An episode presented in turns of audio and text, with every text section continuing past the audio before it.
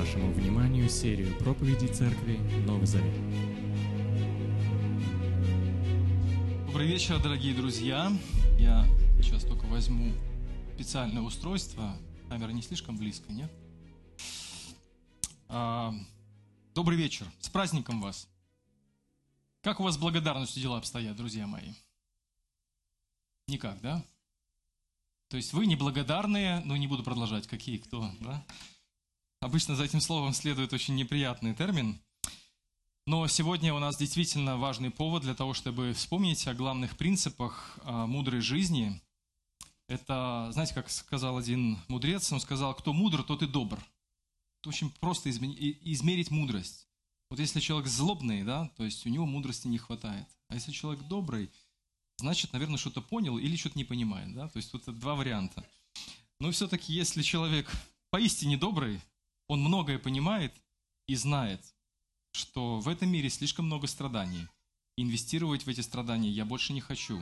Я хочу действительно отражать Божью славу посреди тьмы. Поэтому, друзья, мы сегодня будем говорить о пластиковом христианстве. Вот это такая моя концепция, название проповеди. Я, я надеюсь, что вы не приписали меня к последователям Греты Тунберг, которая недавно выступила с гневным посланием к мировому сообществу о том, что вы украли у меня жизнь за то, что вы загрязняете океаны пластиком, да, бутылками, пакетами. Меня приписали, мне даже писали, неужели ты записался в экоактивисты? Я в каком-то смысле действительно экоактивист, потому что мы будем говорить с вами о духовной экологии, если уж так пошла такая речь, поэтому пластиковое христианство. Итак, одно из достижений цивилизации – мы научились делать пластиковые вещи. Пластик в машинах, пластик в квартирах, пластик. Где еще? Повсюду, в крови даже пластик есть, подсказывают мне. И вот некоторые пластиковые изделия, такие как вот эти, можно, вот эти цветы. Я, например, когда увидел впервые вот эти цветы, я не, я не сообразил, что они не настоящие. Ну, по крайней мере, издалека. Да, как-то такие, знаете, матовые листочки, кажется, как живые. Я бы их поливал. Если бы мне сказали полей все цветы, я бы их тоже поливал. Эти цветы, они всегда красивые. Они никогда не вянут. Они очень долго-долго будут создавать впечатление у прохожих, если они будут видеть их в окне, что это живые цветы. За ними не надо ухаживать, это плюс, раз. Да? Второй плюс. Э, они украшают, они хорошо выглядят, украшают интерьер, да? Их не нужно лечить, если вдруг там заболели листики, да, то есть понимаю, что проблема в корне, вообще никаких проблем. Вообще никаких проблем. Красиво, дешево, сердито, но они не способны к репродукции. Из них нельзя извлечь другую жизнь, потому что они сами не живые. Они пластиковые, они искусственные, полиэтиленовые. Более того, главное предназначение для нас, живых организмов, да, э, вот этой растительного всего мира, флоры, заключается в том, чтобы очищать воздух от ядовитого для нас углекислого газа. Вот если представите, заменить все растения на Земле, вот такие пластиковые, мы погибнем, я не знаю, ученые говорят там минуты, счет на минуты или на часы, потому что мы начнем отравлять сами себя, как замкнутые в лифте, своими же собственными газами, которые мы с вами постоянно испускаем. Мы дышим, выдыхаем, мы, выдыхаем кислород, выдыхаем углекислый газ. А, пластиковое христианство всегда красивое, не требует больших инвестиций. И я хочу сказать, что оно достаточно долго создает красивое впечатление, поверхностное впечатление, но оно дешево оно сердито, оно не имеет глубины, оно имеет только фасад. Внутри вы, вы не можете использовать эти цветы в других целях, кроме как просто украсить. Вот так делают пластиковые христиане. Они украшают э, свою собственную жизнь какими-то решениями, которые не имеют глубокой мотивации. Поэтому пластиковое христианство засоряет окружающую духовную среду абсолютно вот своей токсичностью.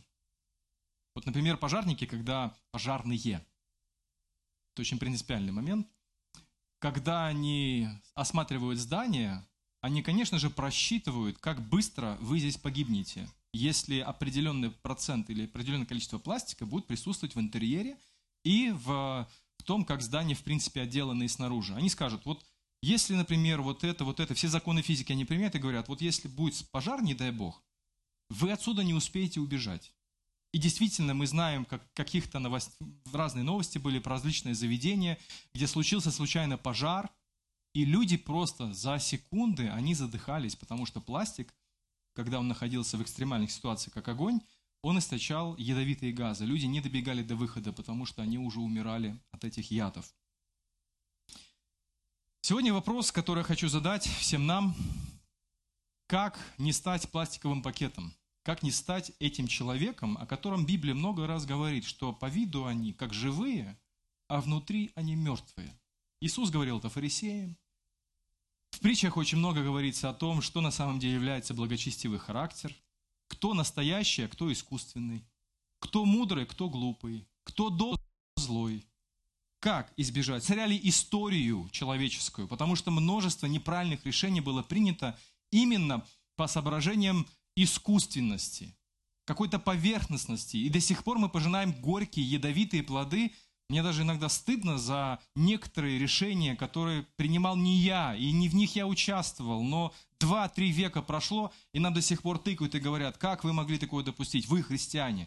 Ну, знаете, я как-то раньше думал, что мы одни баптисты самые правильные верующие, вообще единственные христиане. Но сейчас я понимаю с возрастом, что мы все-таки имеем преемственность к тем ошибкам, которые допускали наши предыдущие, э, как сказать, предки, да, поколения, предыдущие поколения. Поэтому очень важно задавать себе вопрос не только в рамках моей жизни отдельно взятой, но и в рамках и что действительно делает нас настоящими, что действительно нас делает органичными, что действительно нас делает как сосудами для жизни. Что есть настоящая вера и что есть настоящее христианство. Сегодня я хочу продвинуть очень важный тезис. Настоящесть выражается в зрелости христианского характера, друзья мои. Настоящесть выражается в зрелости христианского характера. Мудрость очень много говорит о зрелости. Она аккуратно, вежливо, но настойчиво побуждает к тому, чтобы молодые люди становились зрелыми. Чтобы они не задерживались в своем развитии и продвигались вперед. В наших домашних группах мы читали четвертую главу книги притчи. Вы там, может быть, приняли интересные решения или сделали интересное наблюдение – о том, как действительно быть мудрым, быть настоящим, быть зрелым. Вообще мудрость, э, я пришел к выводу, что это как операционная система для настоящей жизни. Потому что мудрый человек думает, мудрый человек наблюдает, мудрый человек делает выводы, и мудрый человек применяет то, что он наблюдает, и то, что он узнает. Это вот удивительный э, синтез а, знания и жизни. Вот что делает христианство настоящим. Божья мудрость. Божья мудрость, ходящая свыше. Вот интересно, есть слова у Иакова в его послании. Но на самом деле это очень обширная тема, поэтому я просто сделаю такой, знаете, такую выжимку, что мудрость – это мастерство для того, чтобы жить. Это мастерство. Нельзя просто существовать. Вот пластиковое христианство, вообще пластиковые люди, они просто существуют. Они легкие, пустые внутри, и они просто есть. Вот стоят на полке, не движутся, не шевелятся, ничего не делают ни для окружающей среды, ни для себя, потому что в них нет жизни, они не настоящие. А любой живой организм, он движется, в нем происходят какие-то процессы, обмен веществ, биохимические реакции, отдача, прием, это взаимодействие, круговорот, участие. И в этом замысел Бога, когда Он сотворил человека в этом мире, не только взаимодействие с окружающей физической средой, но и, конечно же, быть полноценным человеком по образу и подобию Бога, и чтобы действительно участвовать в Его замыслах. Поэтому мудрость – это мастерство повышающее качество жизни, это искусство жить, это вплетение отдельно взятого человека в полотно определенного сообщества, в полотно творения. Бог сотворил нас не в вакууме. Это не кони в сферических кругах, да, то есть какие-то абстрактные кони. Это люди вплетенные, то есть мы, люди, вплетены, должны, призваны Богом быть вплетены в ту реальность, которую Бог создал, духовную и физическую. Это умение наблюдать, копить знания, анализировать, распознавать алгоритмы. Мы не существуем сами по себе. Вокруг нас огромная вселенная. Большой мир, населенный другими людьми, с которыми так или иначе нам приходится взаимодействовать, ужас интроверта. Мудрость – это формирование характера, это формирование внутренней вселенной, внутреннего содержания, которое взаимодействует с внешним миром. Почитайте притчи. Потрясающие книги. Мне кажется, они несправедливо отброшены на обочину христианского мышления. Мы это воспринимаем как, а, это просто об обычной жизни. Удивительно, как избранный Божий народ, опираясь на откровение Бога, данное в виде закона, основываясь на этом откровении о самом Боге, они постоянно возвращаются, как, знаете, как крутились вокруг этого закона и учились жить. Учились жить, преодолевать страдания, получать радость от жизни, строить отношения. Бог, помните в Новом Завете, все во всем. Как это все во всем? Открывай притчи. Наблюдай, читай, живи. И тут наблюдай, и тут изучай, анализируй и обменивайся тем, что ты видишь, слышишь с другими людьми. Нельзя просто взять и закачать в голову мудрость, как жаль. Как жаль, что нельзя просто взять и, я не знаю, какой-то штекер найти в голове, туда загрузить все, что нужно знать, и чтобы у тебя жизнь была ништяк. Жаль. Для этого нужно, еще раз хочу подчеркнуть, жить, наблюдать, запоминать, применять, анализировать. Книга притчи учит взаимодействию Божьего народа с миром, который создал Бог. Мудрость книги притчи направлена на формирование характера молодого человека. Как создать семью? На какую девушку обратить внимание, а о какой даже не стоит думать? На какого молодого человека стоит обратить внимание, а о ком стоит забыть? Как общаться? Как не потерять друзей, когда ты их приобрел? Как любить? Как прощать? Как приобретать, не потерять друзей, я уже сказал, как управлять языком своим, какие слова уместны, когда стоит молчать, а когда нужно говорить. Как управлять эмоциями, какую они роль играют в нашей жизни. Как избежать долгов, друзья мои. Как выстроить свою жизнь на таких принципах, чтобы при этом не быть супербогатым, но и при этом не быть бедняком, который, знаете, везде попрошайничает. Как не спиться. Притчи тоже говорят – не спится, да, то есть не, не спать в смысле, а никак не перепить. Да-да-да. Как быть щедрым? Как не стать бедным? Есть несколько важных идей. На самом деле, когда я соприкасаюсь э, с библейским откровением, мне хочется говорить обо всем, но говорить обо всем невозможно. Поэтому буквально некоторые важные наблюдения, которые действительно, я верю, делают нас настоящими. Вот настоять, не искусственными, настоящими всегда.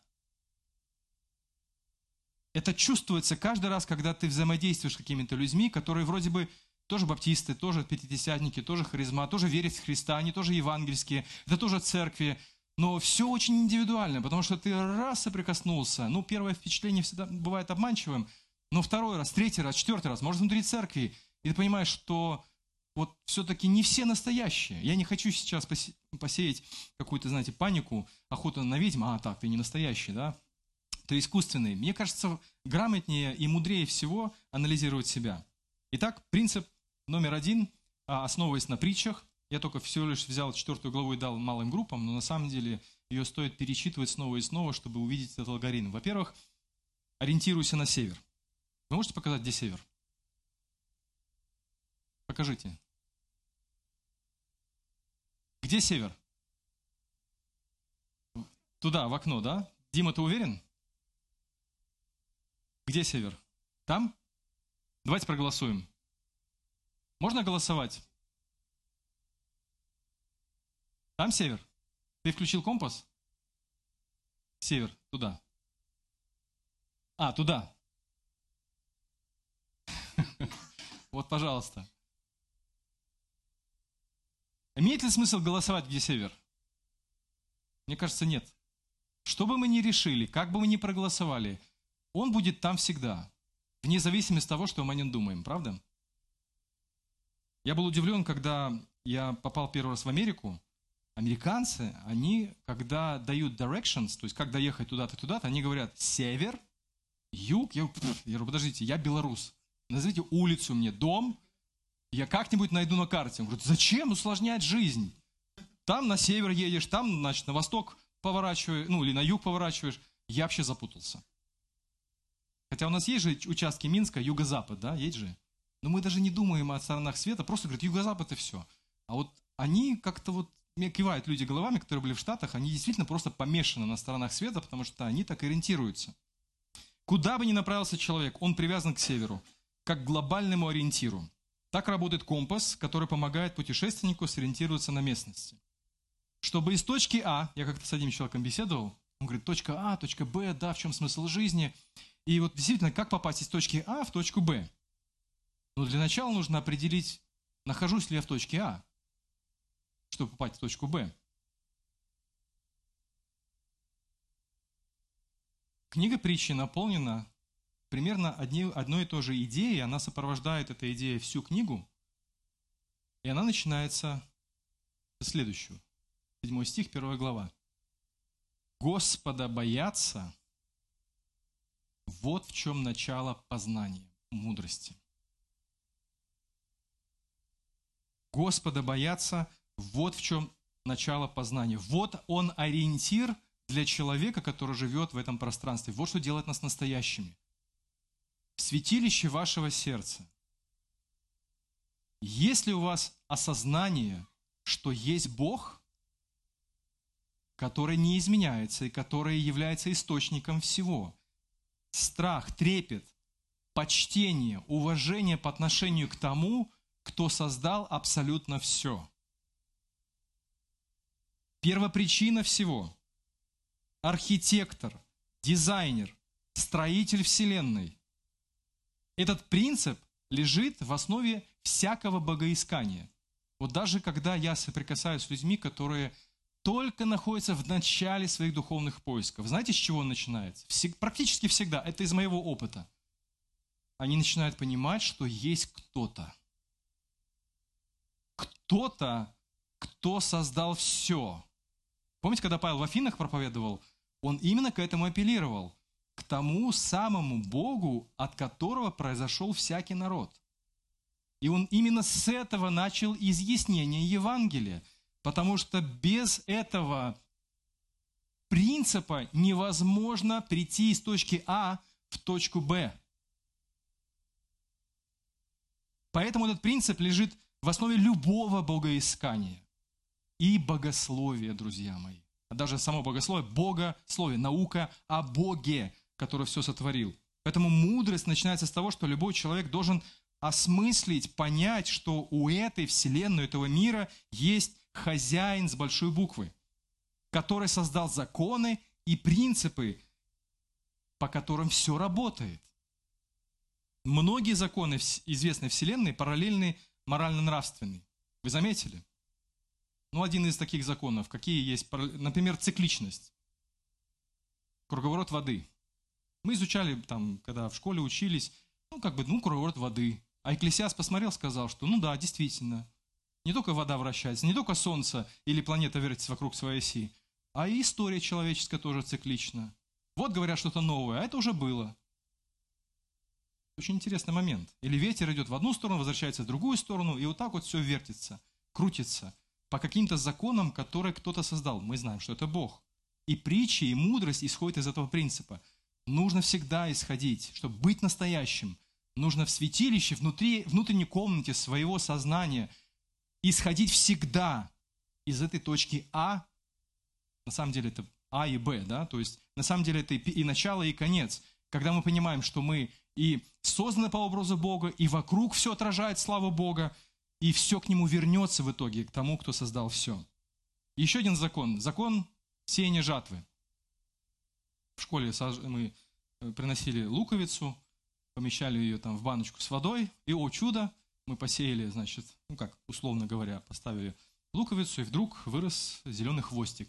Оказывается, все растет по каким-то неведомым нам законам. Мы ничего не сделали, мы просто водичку добавили. Все работает. Принцип сеяния жатвы. Мы поставили луковицу, но не получили винограда. Мы получили ровно то, что посеяли. Поэтому так и в отношении человеческого выбора, его характера и последствий поступков. Это работает. Просто не всегда мы видим результаты этой работы. Мы уже говорили об этом в прошлый раз. Я когда-то более подробно говорил на эту тему. В какую бы сторону человек себя, в какую бы сторону тебя не занесло по жизни, в принципе, где ты сейчас находишься на карте событий, куда бы тебя ни занесло, ориентируйся на север, ориентируйся на того, кто создал все. Исходи из этого, иначе потеряешься. Ориентируйся на аксиому экзистенциальной и трансцендентной реальности. Это духовный, физический мир, когда все во всем Бог. Изначально Он все держит, Он все создал, и к Нему все вернется. Итак, книга притчей. Начало мудрости – страх Божий. Начало познания – трепет перед Ним.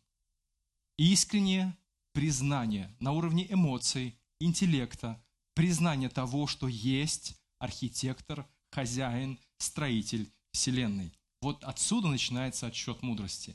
И дальше автор притчи, Соломон и другие авторы Писания, они всегда исходят из этой точки. Постоянно. Второй. Опять я основываясь на 4 главе притчи, мысли честно, поступай прямо, говори четко. Я недооценил этот второй принцип, но я начал использовать и наблюдать, как я использую. И знаете, жизнь Вокруг она не изменилась, история не изменилась, но моя жизнь стала легче, когда я стал отдавать себе отчет в том, чтобы мыслить честно, поступать прямо и говорить четко. Оберегай сердце пуще сокровищ, или больше всего хранимого, храни сердце свое, потому что оно – источник жизни. И вот дальше смотрите. Отвергни лживые слова – лукавство от уст своих гони.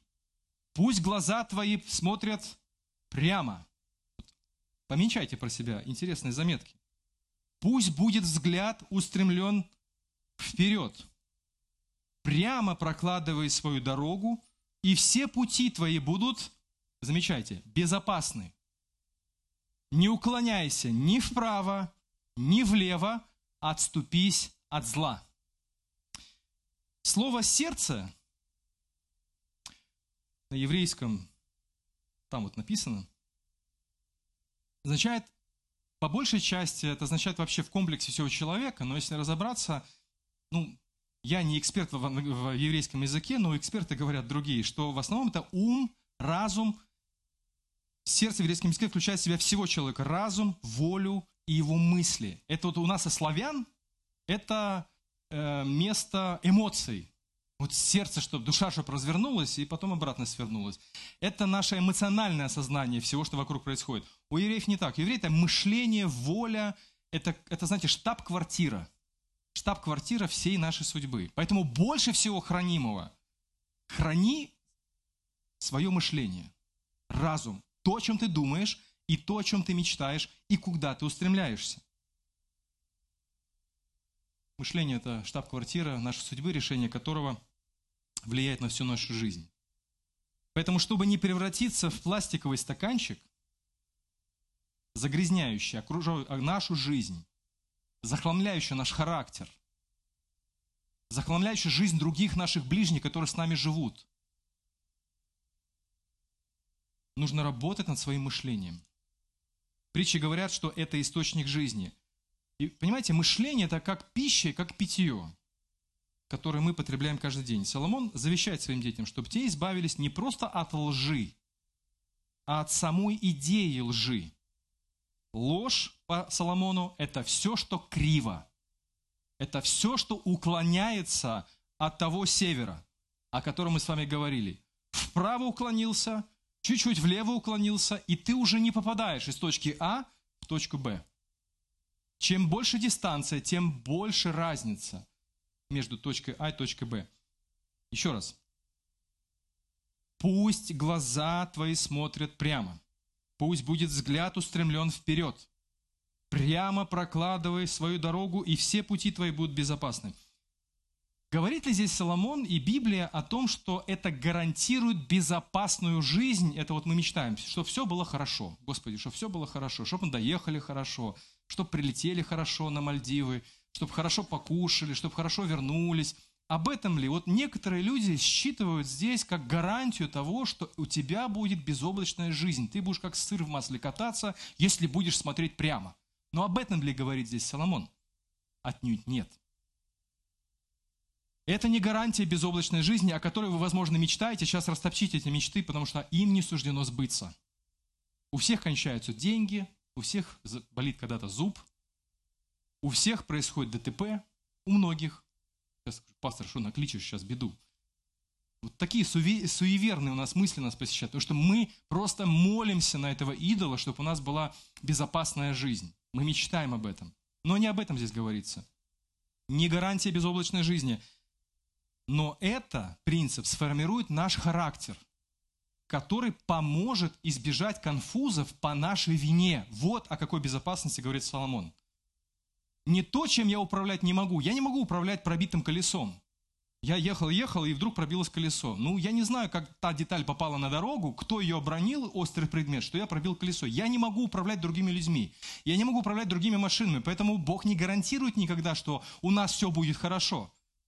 Но Он говорит, ты смотри прямо. Ты прокладывай дорогу прямо. Не криви душой, не криви словами, не изгаляйся, не из не из, как это сказать, как уж на сковородке, да, вертится. Смотри прямо, мысли прямо, мысли четко и говори понятно.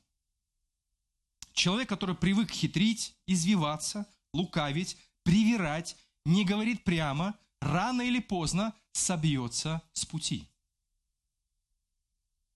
Он попадет в петлю своей собственной хитрости. Это пластиковое мышление. Оно ограничено сиюминутным удовольствием. Вот я сейчас сделаю, и ничего не будет. Опа, ничего нету. И дальше пошел. Чуть-чуть приврал, чуть-чуть преувеличил, чуть-чуть покривил душой, не досказал, выкрутился, извивался. Все нормально, все так делают, я так буду делать. А Соломон говорит, беда будет, рано или поздно. Ефесянам 4 глава, 25 стих. «Потому откажитесь от лжи, говорите каждый своему ближнему правду, ведь все мы часть одного тела. Кто-то сказал, что честность и правда – это часто ничья территория. А что это поле? А, не знаю, что, что это, не знаю. Там ничего нет. Там ни садов нету, пустырь. Говорить правду и правдиво думать очень тяжело. Знаю по себе. В отношении других людей не хочется обидеть. Не хочется идти на конфронтацию, не хочется портить отношения. В отношении самого себя не хочется признавать проблем. Слон в комнате, он толкается, он прижал меня к стене, мы говорим, нет слона, все хорошо, все у меня нормально, все замечательно. Это называется как классическая отрица, отрицаловка. Например, в семье дела плохи, симптомы тревожные. Нет, этого нет, этого быть со мной не может, потому что этого не может быть. Ведь я благословен, я провозглашал сто раз, что сатана, выйди вон из моей комнаты и никогда не мешай мне жить. Но Бог не гарантирует. Он говорит, чтобы мы смотрели прямо, но это не гарантирует внешнюю безопасность. Но это помогает нам избежать проблем по нашей глупости и недальновидности. Ну, даже здесь тоже нет гарантии, но даже и там мудрость помогает нам решить эти проблемы. Это как раз-таки тот случай про правду, да, когда нужно вспомнить слова Иисуса. «Пусть слово ваше будет «да», если да, и нет, если нет. А все, что сверх этого, опять продолжается мысль Соломона. Мысли прямо, ни вправо, ни влево. Да, значит да. Нет, значит нет. Все, что сверх, от лукавого. Регулярное говорение неправды ослабляет наш характер со временем. И когда приходит настоящая беда, мы не можем устоять. Мы просто привыкли ослаблять сами себя. От характера зависят наши поступки и решения. Пять мудрость, э, библейская мудрость. А если у нас слабый характер, то его неизбежно скосят невзгоды. Помните притча 24.10. «Если в день беды ты пал духом, беден ты силой». Склонность к нечестности во всех отношениях приведет нас к тому, что мы будем жить в одной комнате с огромным монстром, с огромным слоном, который будет топтаться по нам, уничтожать нашу жизнь, уничтожать нашу семью, уничтожать наш характер, уничтожать наши отношения с ближними, и мы будем продолжать игнорировать, что он существует.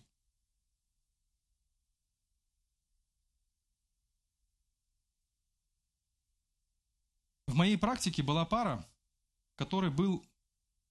В моей практике была пара, в которой парень, парень с девушкой, они еще были не женаты, а, как оказалось, был мелким, ну, таким лгунишкой. Он все время привирал, обычно по мелочам. Его маленькая безобидная ложь Сначала бросилась в глаза его девушки, и как-то мы подняли этот вопрос.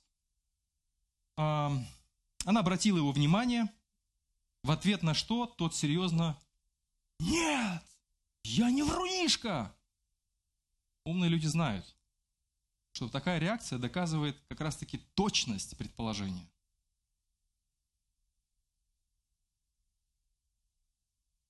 Ну, девушка решила, что не будет больше омрачать свою жизнь выяснением вот таких отношений. Она, не, она предпочла не замечать мелко, мелкое плутовство.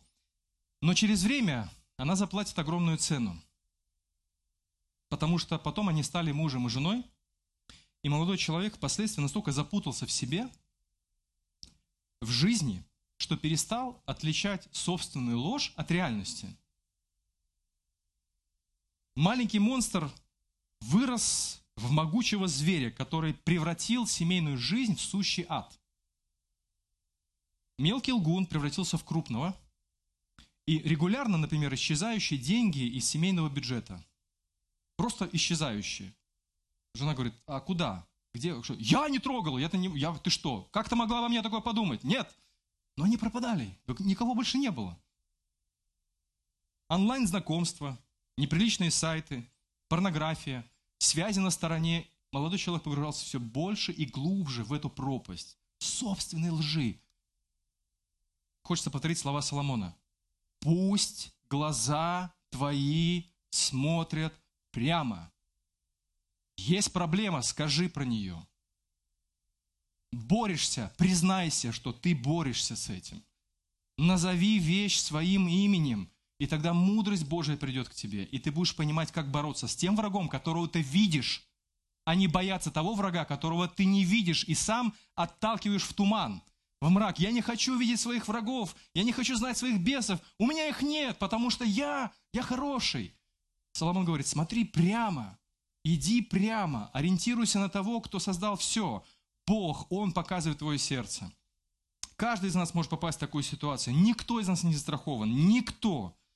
А вот смотреть прямо, мыслить честно и говорить четко – это наша ответственность и наш выбор. Что выбираешь ты? Как мыслить, как говорить и как поступать? Это важный принцип, который сохранит жизнь от сущего ада. Да, это так, поверьте. Не внешнюю жизнь мы изменим, свою изменим, личную жизнь, отношения. Пусть ваше «да» будет как «да», а «нет» как «нет».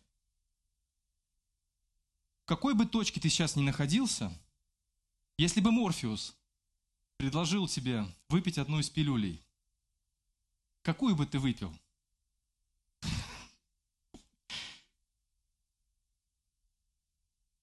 Каков будет ваш выбор? Выспаться, как подсказывают мне? Или все-таки окунуться в суровую, но реальность и оттуда уже исходить, из этой точки А двигаться к точке Б? К зрелости, к силе характера, к постоянству своего собственного «я», когда ты понимаешь, где ты находишься, кем ты являешься и к кому ты идешь. Что выберешь ты? Жить в царстве кривых зеркал, которые мы сами создаем, или смотреть правде в глаза? Какой ты христианин? Настоящий, который умеет жить с правдой? Настоящие христиане учатся жить с правдой. С самого начала. Все начинается с осознания своей греховности.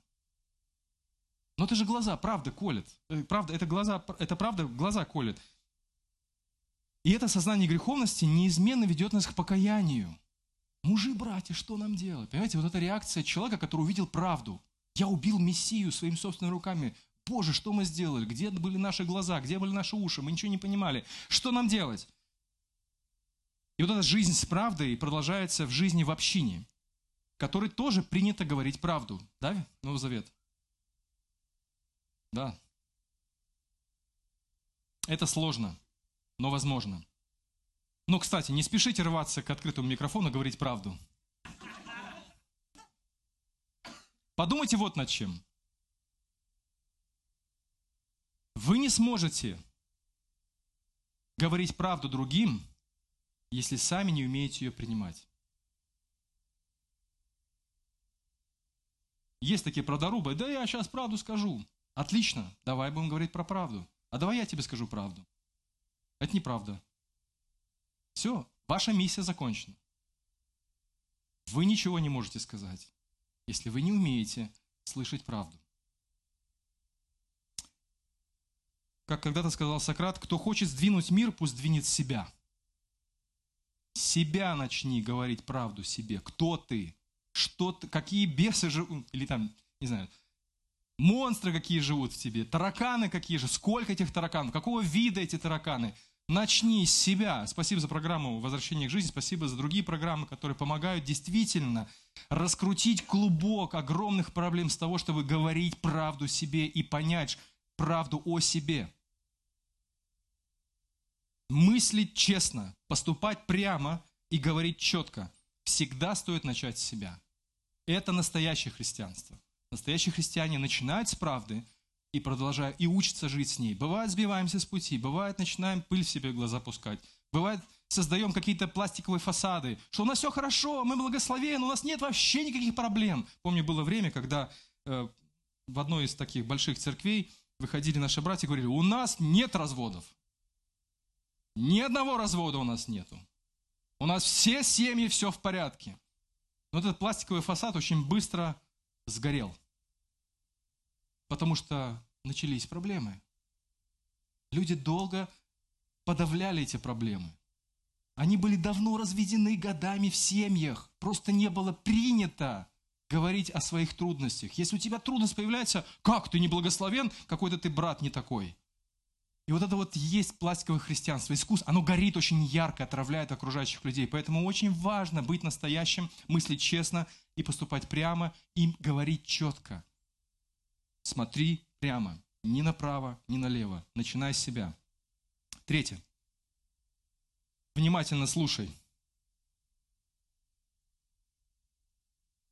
Слушайте, сыновья, наставление отца, внимайте, набирайтесь ума. Книга притчи – это монолог отца и матери, направленный на детей. Это важное наблюдение, что само по себе говорит о важности слушания. Умение слушать – это непростое искусство. Нам кажется, что мы слушаем. Даже сейчас вы сейчас слушаете меня, вам кажется, что вы меня слушаете. Но на самом деле некоторые или многие из вас не совсем слушают. Потому что у нас потоки информации параллельно, возражений, спор, там какие-то, а я еще это могу сказать. И вы уже пропустили три минуты проповеди. Потому что вас где-то распирает сейчас. А вот я... Все, вот наше умение слушать. Как понять, слушаю ли я? Хотите совет? Хороший, мне помогает, кстати. Вы можете определить очень легко, слушаете ли вы людей или нет. Если общение скучное, вы не слушаете. Потому что начнешь... А что такое слушать? Я помню, когда попал в школе в руки хорошего психолога, я не знал, какие психологи. Мне было там сколько, не знаю, 15 лет. Отец у меня такой отстраненный, прохладный от меня. Мама так, ну, участвует в моей жизни. Ну, то есть были такие определенные перекосы. Ну, общения такого у меня в семье, ну, такого прям общения меня, я не помню. С братом дрались, там, с родителями такая вот ситуация. Хорошие родители, в принципе – но вот общения не хватало. Вот я попадаю в кабинет к психологу. Они только начали появляться тогда. Это вообще очень давно было. И я помню, я помню яркое впечатление. Я рассказывал все. Меня было не заткнуть.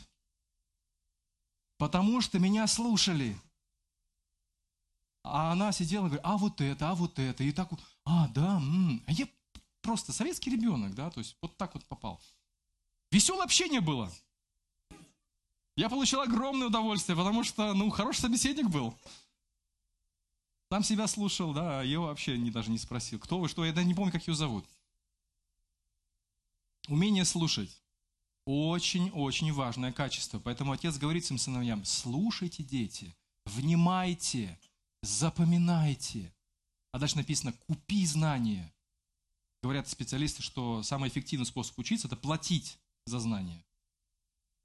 Платите, если надо заплатить.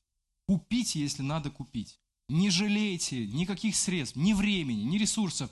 Покупайте знания. Но я сейчас не рекламирую какие ролики, сейчас будет реклама такая бегущей строкой. Записывайтесь на курсы. Да.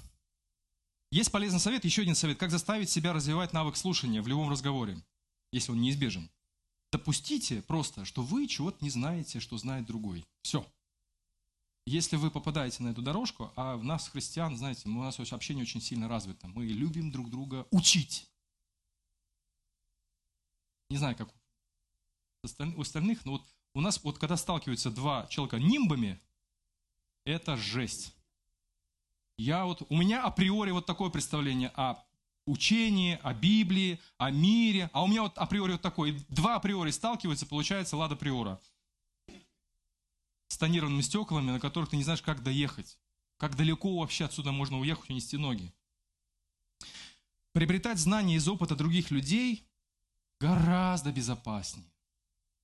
Гораздо безопаснее и быстрее. Поэтому слушайте людей – кто-то пошутил. Я люблю учиться, но не люблю, когда меня учат. Есть такие? Читайте книги, изучайте новый материал, наблюдайте, задавайте вопросы. Оторвитесь от какого-то вашей одной точки, оглянитесь вокруг, посмотрите, мир огромный, гигантский, он необъятный. Вот как-то Бог почему-то поместил нас в такой вселенной, что до сих пор телескопы не достигают края. В этом же тоже есть мудрость. Где мы живем? Мы живем в каком-то, знаете, таком замкнутом пространстве? Нет. Шоу Трумана фильм смотрели, да? Пробейте стену. Посмотрите, как много всего. Учитесь слушать. Это самое качественное образование, и оно достанется вам бесплатно. Если вы только научитесь слушать. Внимательно слушай. Не будь красивым и пустым пластиковым стаканчиком. Наполняйся. И, наконец, последний. Развивай свой характер. В книге притчи «Чаша весов», где статус, власть и деньги на одной, а характер на другой, всегда склоняет читателя в сторону характера. Цель книги – воспитать характер, пригодный для жизни в этой вселенной, созданной Богом. Поэтому самые лучшие амбиции, которые могут быть у меня и у тебя, это развивать свой характер. Это самое лучшее. Если ты амбициозный человек, вот переправь свою разрушительную энергию своих амбиций на созидание своего характера. И тогда все получат выгоду от этого. Все будут рады взаимодействовать с прекрасным, общительным, умным, добрым человеком. Принцип кислородной маски. Сначала одеваешь себе, потом помогаешь другим. Развивай свой характер. А не добивайся статуса, власти и денег. Статус, власть и деньги можно потерять. Кризис – все, ни денег, ни статуса, ни положения. А характер всегда будет с вами. Даже если у вас не будет денег, у вас не будет статуса, это вопрос времени. Вы опять вернете себе. Помните Даниила, которого то уволили в яму, да, со львами, то опять подняли. А потом сказали, а тут есть у нас один человек, он человек высокого духа. А Павел, помните, сказал, я научился жить в изобилии и в скудости. Характер будет с вами и в изобилии, и в скудости, и ворву со львами, и возле царя. Пейте в эту точку. Еще раз напоминаю вам, берегай сердце свое пуще сокровищ, потому что оно источник твоей жизни. Ни статус, ни деньги, ни слава, ни богатство. Мы как бы верующие, мы же не, об этом не мечтаем. Поверьте, есть там такие вот вещи, которые живут и в пасторах. Пасторы мечтают о о, своей, о своей славе, о своих каких-то статусах и так далее. Другие люди мечтают о своих ценностях. Любое упрощение, еще внимание, по вопросу характера, например, чудодейственная молитва, вот с возложением на возложит руки, и у меня вдруг все внутри изменится. Нет. Это пластиковое христианство. Христианство без усилий. Христианство, которое вот так все просто достается – по какому-то прикосновению чудесному, чудодейственной молитве, прочитанной чудесной книги, и создается иллюзия, что я наконец там что-то изменился, или чудодейственный пройденный тренинг. Нет упрощенных решений по характеру. Нету таблетки, которую ты проглотишь и сразу станешь таким зрелым, как Иисус. Новый Завет читаешь, это трансформация, которая происходит каждый день. Преображение написано из славы в славу, взирая на Его образ – мы растем, мы хотим перестать быть младенцами, которые колеблются всяким ветром учений и стремимся к зрелости взрослого человека, созданного по образу и подобию Бога. А самый идеальный зрелый человек – это Иисус, и глядя на Него, верующие по наставлению апостолов были призваны стремиться туда, вперед, к зрелости, к стабильности, к балансу, к радости, к внутреннему характеру, который похож на Христа. Он просто пришел на землю и показал, как быть настоящим человеком Божьим, любит Бога и помогает людям. Пластиковым наше христианство делает пустые обещания религиозных и пафосных лозунгов, которые обещают нам просто и быстро разобраться с трудностями и пороками нашего характера, которые поражают основания нашей надежды. Как пишет один человек, люди устали от духовных лейкопластырей. Люди устали. Я пастор церкви уже очень многие годы. Я вижу, что поначалу лозунги нас зажигают, а потом мы устаем от этих аспиринов духовных, от этих лейкопластырей, подорожников. Приложи к больному месту, все у тебя пройдет. А ты все равно не испытываешь удовольствия, потому что у тебя дыра в душе. Ты вроде принял все правильно, но почему-то жизнь не ладится, потому что общение рушится. Что-то про меня там сплетничают, меня обижают, и я кого-то обижаю. Вот эти все проблемы, которые засасывают нас, есть результат пластикового христианства где нет трансформации, где нет изменения, где нет внутреннего процесса по преображению.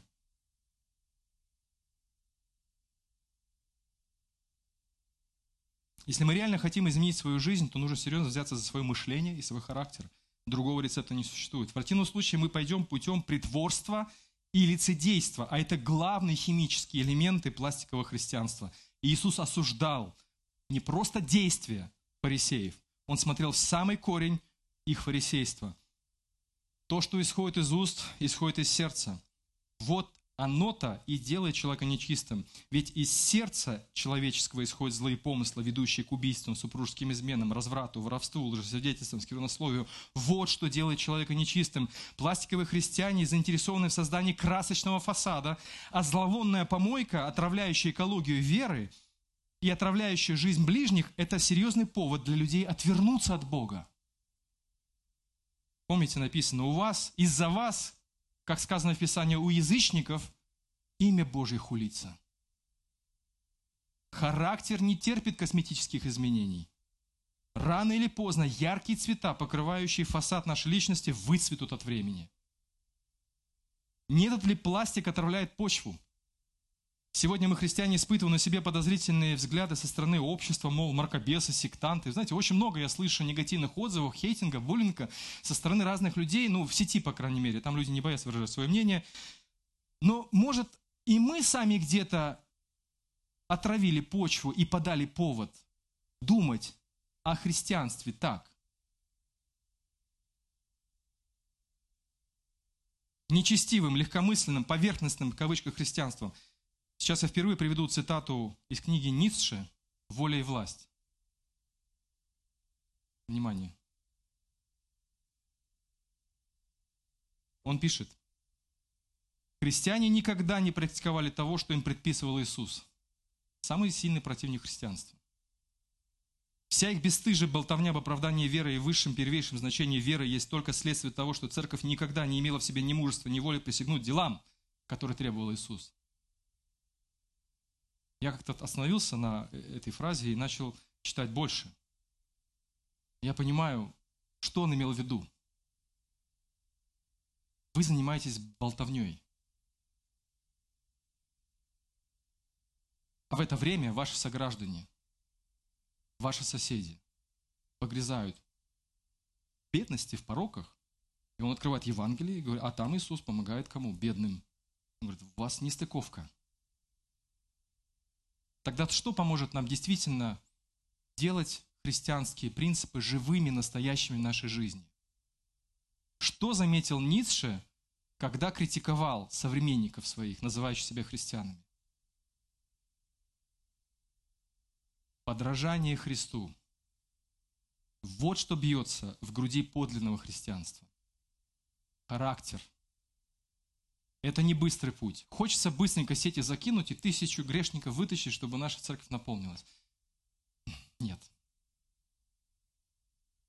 Вспомните Новый Завет. Мы не устроили ни одной мощной евангелизации, чтобы там нашуметь весь во, во всем городе. Но люди приходят, принимают крещение. Мы с ними дружим, продолжаем общаться, обтачиваем друг друга. Потом еще одни люди приходят. Потом еще три человека пришло. Потом еще три человека пришло. Потом еще два. Потом еще пять. Характер создает атмосферу в церкви. Атмосфера общины притягивает людей, которые, возможно, уже начали свой процесс богоискания.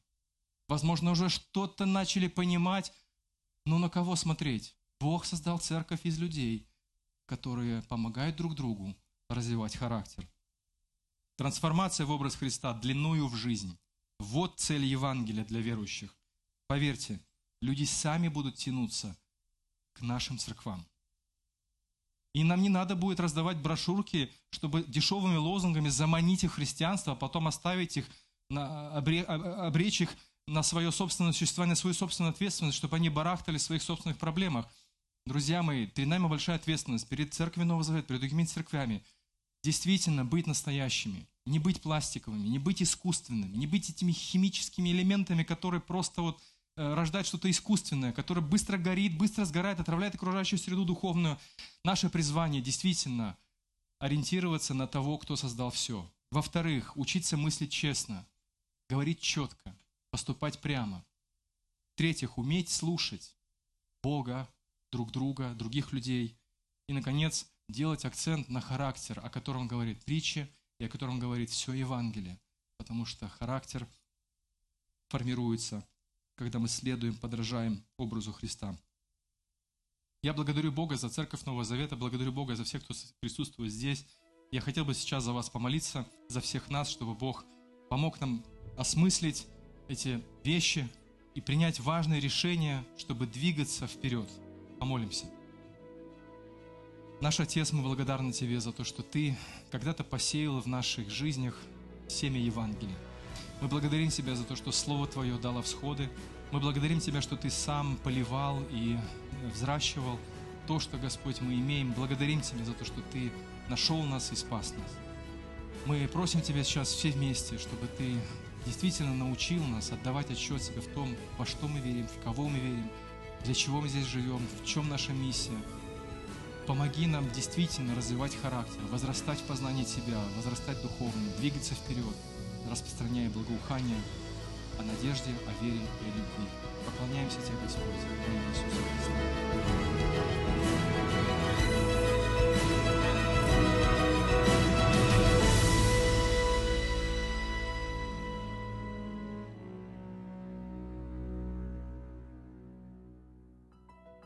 Записи этой и других серий подкастов доступны на нашем сайте завет.орг и в каталоге подкастов iTunes.